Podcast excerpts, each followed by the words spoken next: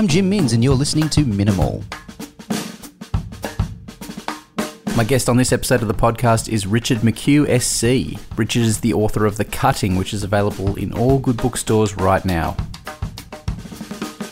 Okay, Richard McHugh, author of The Cutting, which is out now in all bookstores everywhere. Thank you so much for joining me on the podcast today. Appreciate it. Um, thanks for having me, Jim. No, that's great. That's great. Look, I've, it's a fantastic book. It reads at a lightning pace, and it's told through the perspective of four characters. Um, now, I haven't been familiar with your prior fiction, but what is this a decision that you were always intending to make, telling a story through four characters, or why did you make this particular decision?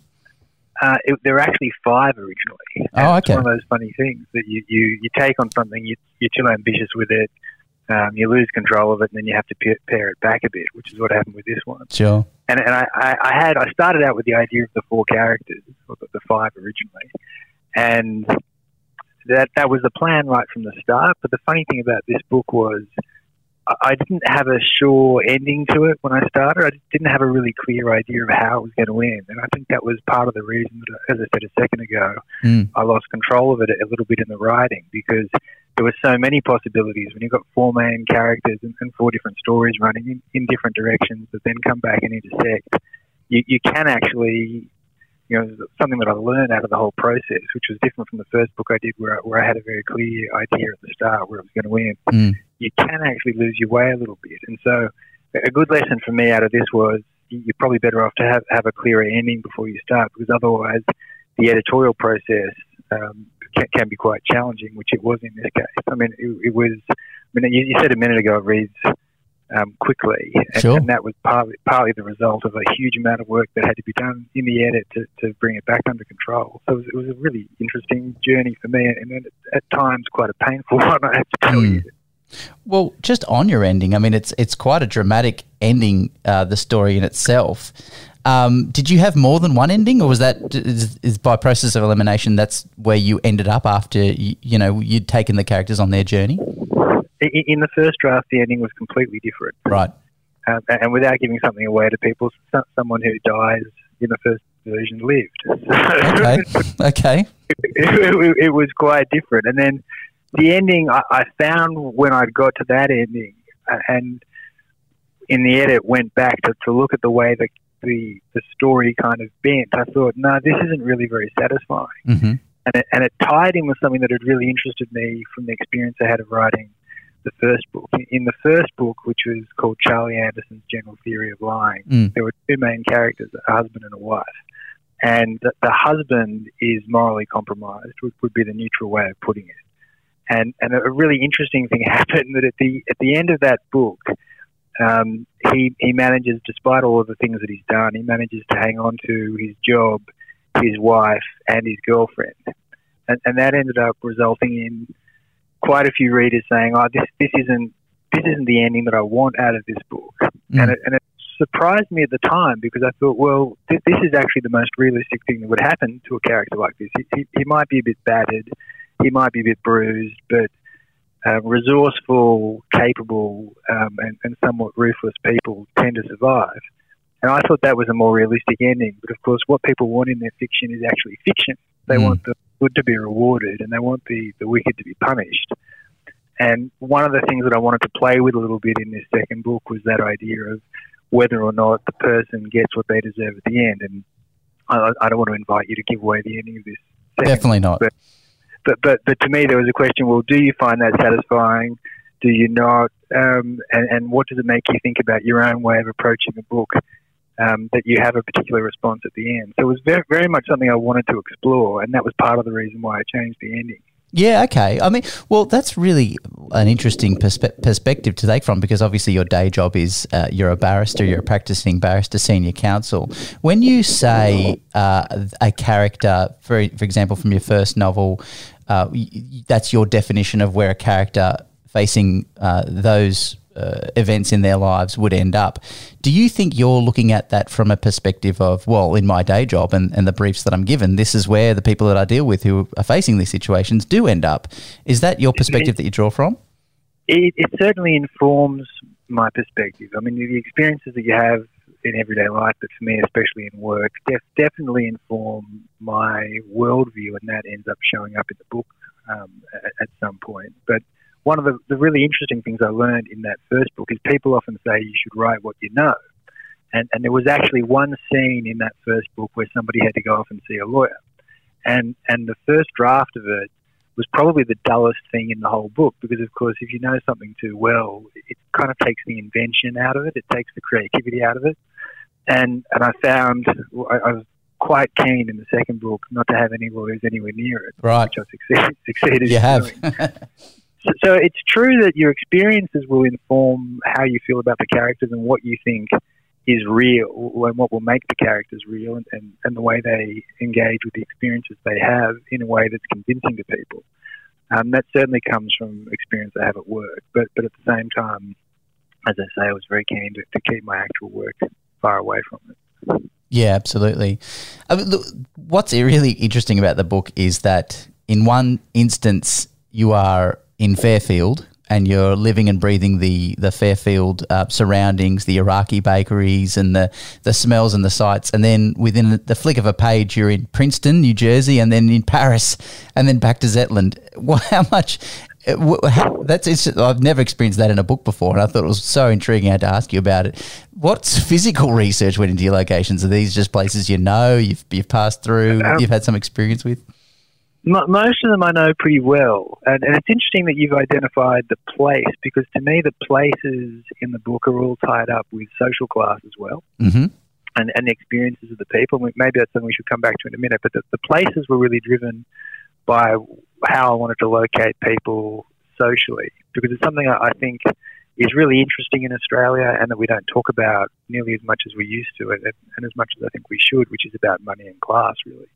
And so that, that, that was what drove me to be interested in the places. But the actual research that I did was um, Princeton, as it happens, I've never been to. Princeton, I've never been to. Okay. I, I, lived in the, I lived in the United States for a couple of years, very close to Princeton in New York. Um, Paris, I've lived in um, for um, stretches. I, I, had eight months in Paris a couple of years ago, and that whole sequence in Paris which is quite gothic. It's pretty different from, from a lot of the rest of, of this book. But that whole sequence I wrote when I was there. Okay. Uh, and li- living around the corner from the place where that, that scene happens. And then um, Zetland, I've known plenty of people who've lived in Zetland, although I never have myself. Mm-hmm. And then um, the, the Pilbara is one of the other places mm. where things happen and I've done. I've never actually had to go there, but I've had to research it a lot, actually for work. Mm. Um, case that I was in once was about the whole history of the iron ore exploration phase in the 60s and 70s, and, and what happened with that. So, so I was familiar with that. And then um, Sydney is, you know, Sydney Bronte is um, by by the ocean is one of the places where I grew up, so I know that very well. Mm. Um, and I'm just trying to think, was there anywhere else on your list that I haven't covered? I don't know. I just looked. The reason I asked is just I'm like, we're literally in Princeton and then Paris from Fairfield at one instance in the book, and I thought I've never experienced that in a book before.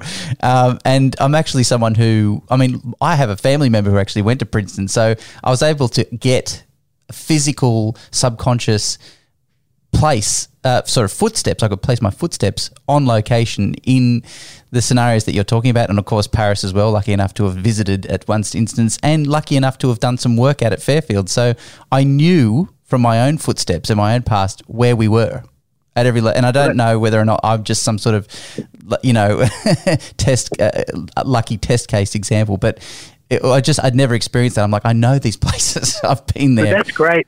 For me, that's great as a writer because one of the things you're trying to achieve is, is not just that the characters are convincing to people, but that the settings are. Yeah. And um, my partner says she finds it very visual, the stuff that I write, and, and I don't perceive it that way as I'm writing it. But it, it's always good to hear that somebody says, "Well, when you describe that place, I, I, really could picture it, and it was real to me. Yeah, no, I really enjoyed your the way you write. Um, it was not expected. It was very. It's it's not it's not dialogue heavy, which um, which I tend to sort of favor. But that's not necessarily that doesn't necessarily mean that I didn't enjoy it. I found like it's really poetic language. What's some of your um, what's some of your history there and your education there in terms of learning how to write in such a in such a way? Um, well, so I, I always wanted to write from when I was young. In, in fact, um, in, in, a, in, a, in an odd way, inspired by Tim Winton. Um, Okay. When, when I, who- whose writing I've never been particularly fond of, which is a terrible Australian expression to make, but but the, it, it comes from a book that I had to do when I was at school, which was one that he'd written, and for which he'd won the Vogel Australian Prize, which was a prize for an unpublished manuscript. It still exists as a prize. It's a fantastic Australian institution. So you have to be under 35, um, and it's an unpublished manuscript. And when I was at school, I thought, oh, look, I, you know, here's this Tim Winton book. How hard can it be? And obviously, I can do that, and I'll have a go. And so when I was at uni, I, I entered the Vogel uh, award. Did, didn't win it, but I managed to make it to the shortlist. Yeah. That's when I was about 21 or 22, and I thought this is this is a great experience. I mean, the, the actual process of writing is itself is fabulously creative thing, but it's very immersive. Like you have to throw yourself into the characters, and so so that was a, a manuscript that never got published. That's now 30 years ago, and then off and on since then, I'd started different things and never thought they were good enough to complete. But the first book that was published, which is 2015, um, I started writing that in about 2010, I think, 2011, 2012, and, and kind of kept going with it. And then the first 30 or 40 or 50 pages of that, uh, I managed to give to a friend who, who had started working as an agent, and, and she's still my agent now. It's a woman called Cheryl Akle, who, who also runs something called Better Reading, which is a very um, big book focused website for Australian readers. Mm. And she said, you know, I think you can write. You should keep going with this and make an effort. And it, it's, it's one of those funny things where you, you often only need a little bit of a push to keep going with something.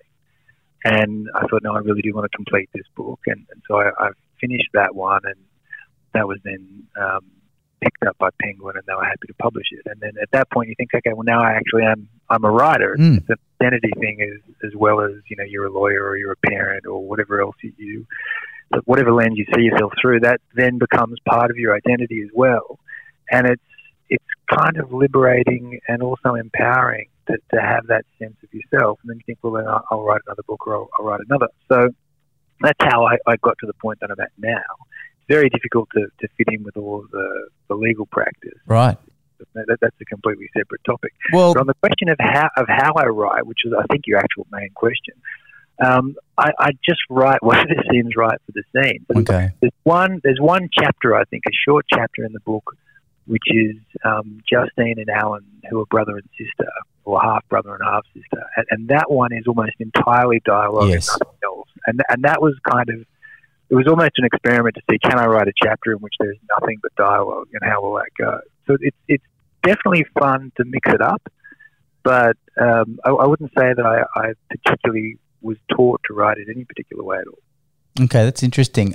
Look, I've spoken on this show to Richard Beasley, who's someone obviously that I draw a parallel uh, with you in that he's also senior counsel and is a published author of fiction. He has said to me that um, he doesn't consider consider he doesn't consider his writing to be his profession. Obviously, it's that it's it's a it's a hobby. It's a hobby that he's lucky enough to engage in, but that it remains a hobby. What's your view? Well, first of all, um, I know Richard, and he's a lovely guy. He, he's and he's been doing it for longer than I have. Um, I, I would probably say I have to agree with him. Um, to think of it as something that you could survive on economically, particularly in, in a city as expensive to live in, in Sydney, you would have to be one of a very lucky few. And so to, to think of it as a you know a full time job or your your main thing that you did would be um, taking a leap of faith that I don't think I, I'd be comfortable making, especially ha- having children to support. Mm. But I, I think it's more than just a hobby, but it's something that you do because you love it. I think. I mean, for me, that's the that, that's the reason why I do it. I just I, I really enjoy the writing. Um, it, the one funny thing, of course, is that over a period of it might take you years to write a book and edit it. You have complete control over the words. You can cut things. You can rearrange them. You can re- redo it however you like. As soon as it's published, you, you cease to have any control over it at all. It goes out into the world and becomes its own thing. And and that's it's a funny experience when you get to that point. Um, what, was your um, you know the, the thing you're doing out of the, the joy of the creation of it suddenly has a completely different relationship to you because it's now an artifact that's in bookshops and um, you know you have to go to writers festivals which Mm. is a huge amount of fun meeting other writers and, and um, talking to them. That they're the people who, more than anyone else, in my experience, and, and unsurprisingly, understand what that experience is like. But your your relationship to the work changes as soon as it's published. And so, for me, coming back to the idea of you know, is it it's more than a hobby. It's something I'm kind of almost compelled to do because I love doing it. Um, but I, I could never think of it as my main job. So I, when people ask me, I say, well, my day job is I'm a lawyer. Mm. And, and, that, and, that's quite a consuming job. So, yeah.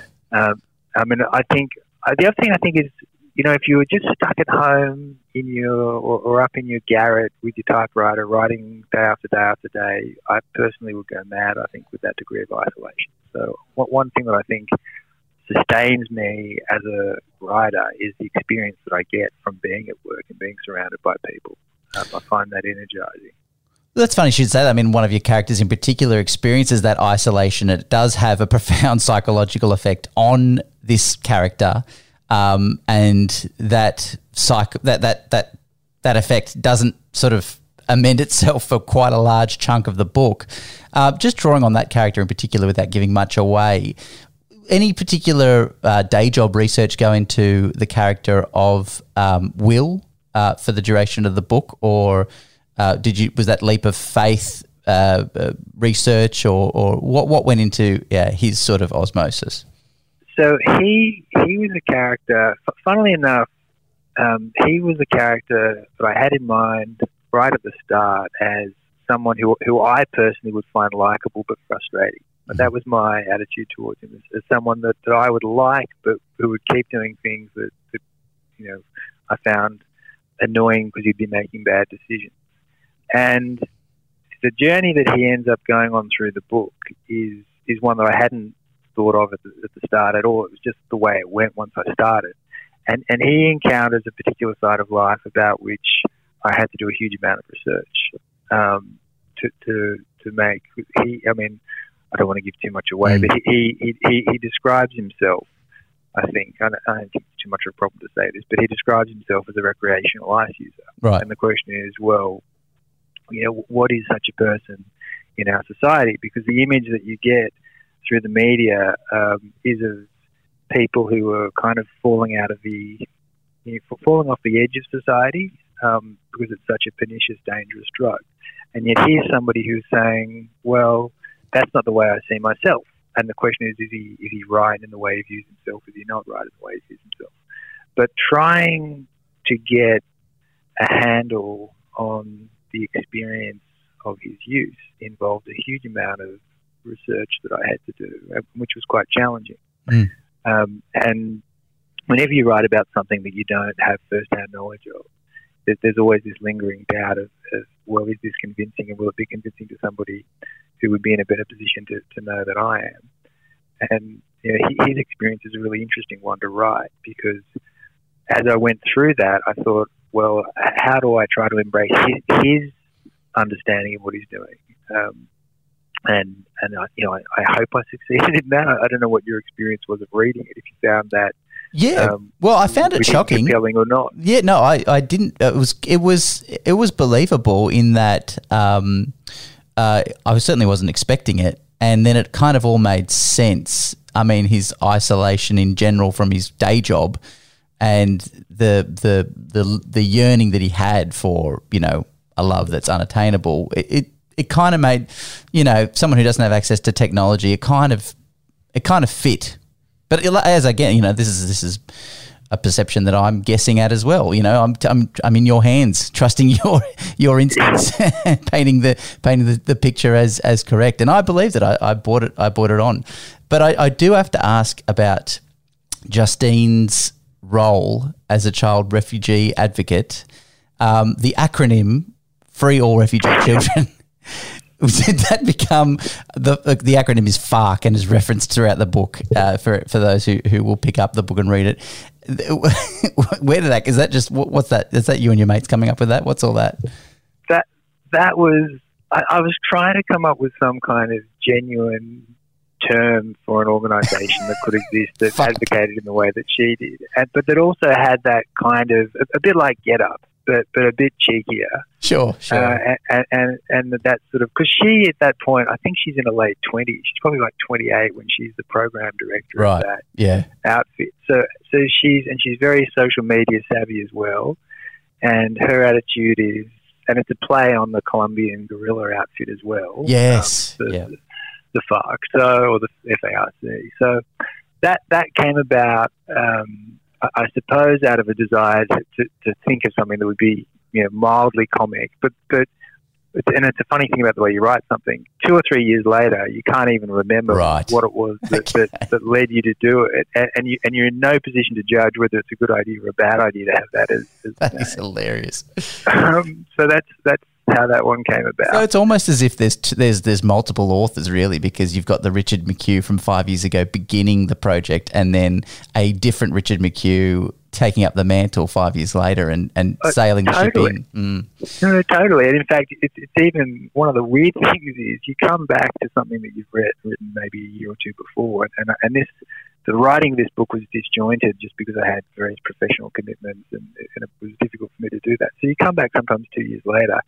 And you're reading a passage, and you don't actually know what's going to happen. I mean, you, you, you do you, you do in the most general sense, but in terms of the language and the detail, it's quite funny to turn the page and say, "Oh, is that what happens in this book?" It's a very strange experience. I love it. I love it. Can I ask? I mean, a previous guest on on this show was um, Kate McClymont. We had a lovely, uh, really great conversation about a couple of months back, and she makes a cameo appearance in the book, uh, albeit indirectly. Um, did you do you know Kate, or, or what was the decision I, there? I, I do know Kate. I've, I've known her just professionally because I've seen her in the courts for years Sure. and years. I, I, she, for a long time, did a lot of reporting on defamation um, cases Uh-huh. as well as the as well as the investigative stuff. Yeah, And I used to, when I was a junior barrister, I did a lot of defamation work. I did loads and loads of those cases. So I would just see her around. I've known her for ages. And Kate had read the first book and told me she liked it.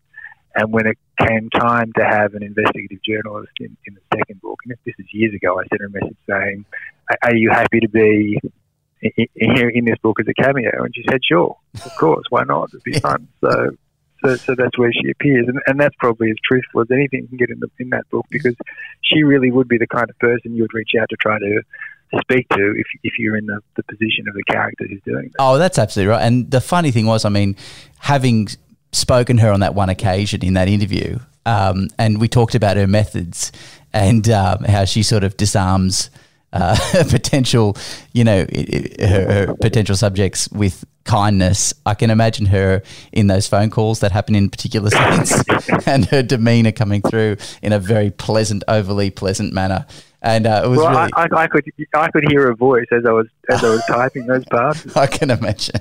I can imagine. Um, That, something I do want to ask you, and this is the wrong way around, of course, for a podcast, I suppose. No problem. You is my my favourite character in the book is Leanne, who's the one who speaks to to McClymont, and she's um, she, she's a character who is sort of self-identifies as a single mother, uh, an older single mother um, who's got grown-up children, but that's a, a way of viewing herself. When I started writing the book, the first time she appears is through Will's eyes, and, and you get very much his perspective on her. And, and he, like everyone else in the book, underestimates her. And then as I wrote the book, I realised that I'd been underestimating her a bit as well. And she ends up being my favourite character by far. Mm. Um, and I suppose the question for you is do, do, you, do you have the sense that everyone is underestimating her in the way that I did as I wrote it? Or, or do you, you know, how, how do you perceive her? Because she's one of those characters that you learn a lot more about as time goes by. Yeah, well, look, without her character, there's no linchpin for your final, you know, the the the drama that comes towards the end of the book. Like she's absolutely pivotal in it. And there are two, in, to your question, there are two instances where um, she is, uh, uh, what's the word that you used? Um, mis- misjudged. Is that the word? Uh, underestimated. underestimated. The first one is that she conducts, uh, she does something for her son. She does something for Will that is Yeah. out of character from her, like you said, from Will's eyes in, in the in the course of the book, and um and it, it's it's a it's a life lifelong.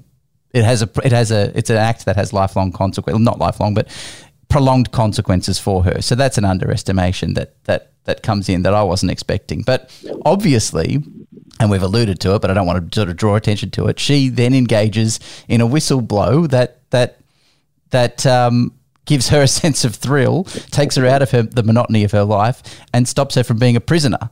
And I, I'm not sure now that you know there's a bit of there's a dis, bit of distance between when I'd finished the book and our conversation now. I can't say that I did underestimate those actions. Maybe I did at the time reading it, but now that if there's some distance, I'm not sure that I did underestimate that based on the fact that she would do something dramatic, if you know what I mean. Yeah, well, so that's that's a very interesting thing because as I started writing it, and the first time she appeared, the, the, the, two things that you just referred to were not in my mind at all. Right. And so I really think that I I underestimated her myself. Okay. And then that, I think it's part of the reason why I'm so fond of her, um, because as you say, she's. I mean, the thrill-seeking part of her appeals to me quite a lot as well, because that's just not what you not what you're imagining um, the first time you come across her. Yeah, yeah. Well, I mean, I do feel sorry for her.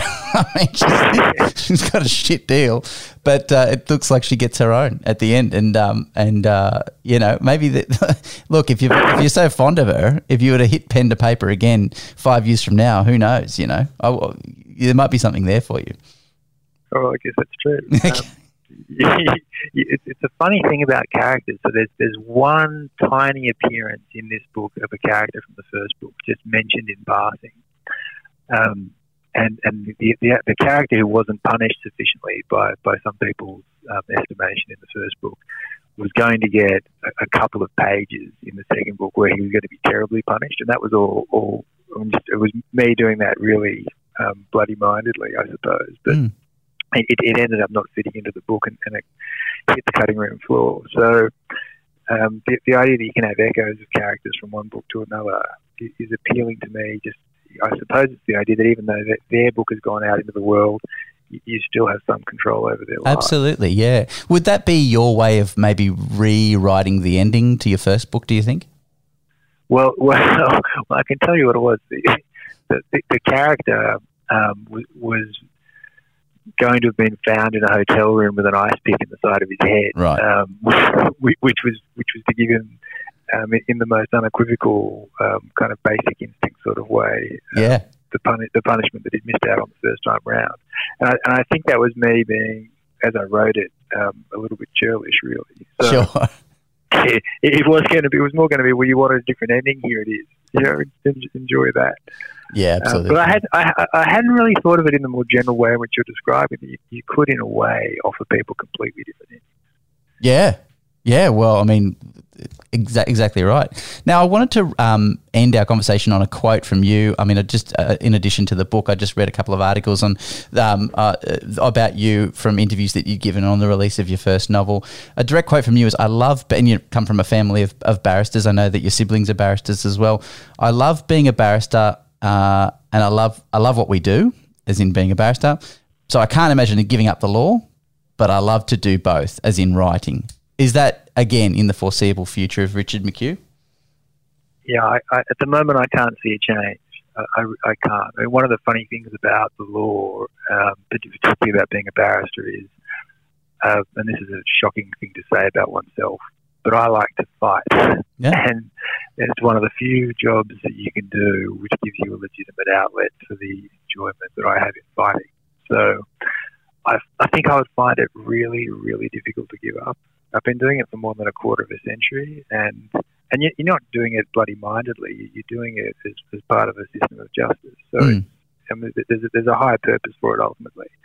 But there's a streak of my personality that, if it didn't have that outlet, um, would miss it very much. So I, I can't imagine giving up that part of what I do at all. And equally, I don't want to. I don't want to give up writing because I really do love it, it's a completely different thing to do with your mind.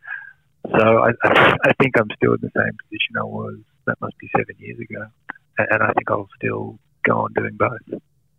Well, um, I really took a lot of pleasure out of reading your book, and equally as amount of pleasure having our conversation today, Richard. I really appreciate your time, and uh, hopefully we can do it again. Oh, yeah, that would be fun, and it's been really good fun today, Jim. So thanks for having me. Thank you very much. Appreciate your time. Good luck with the with uh, with the book as it is. It's in, it's available in all bookstores now, and I, I wish you all success. Thanks. See you later. Bye. See you later.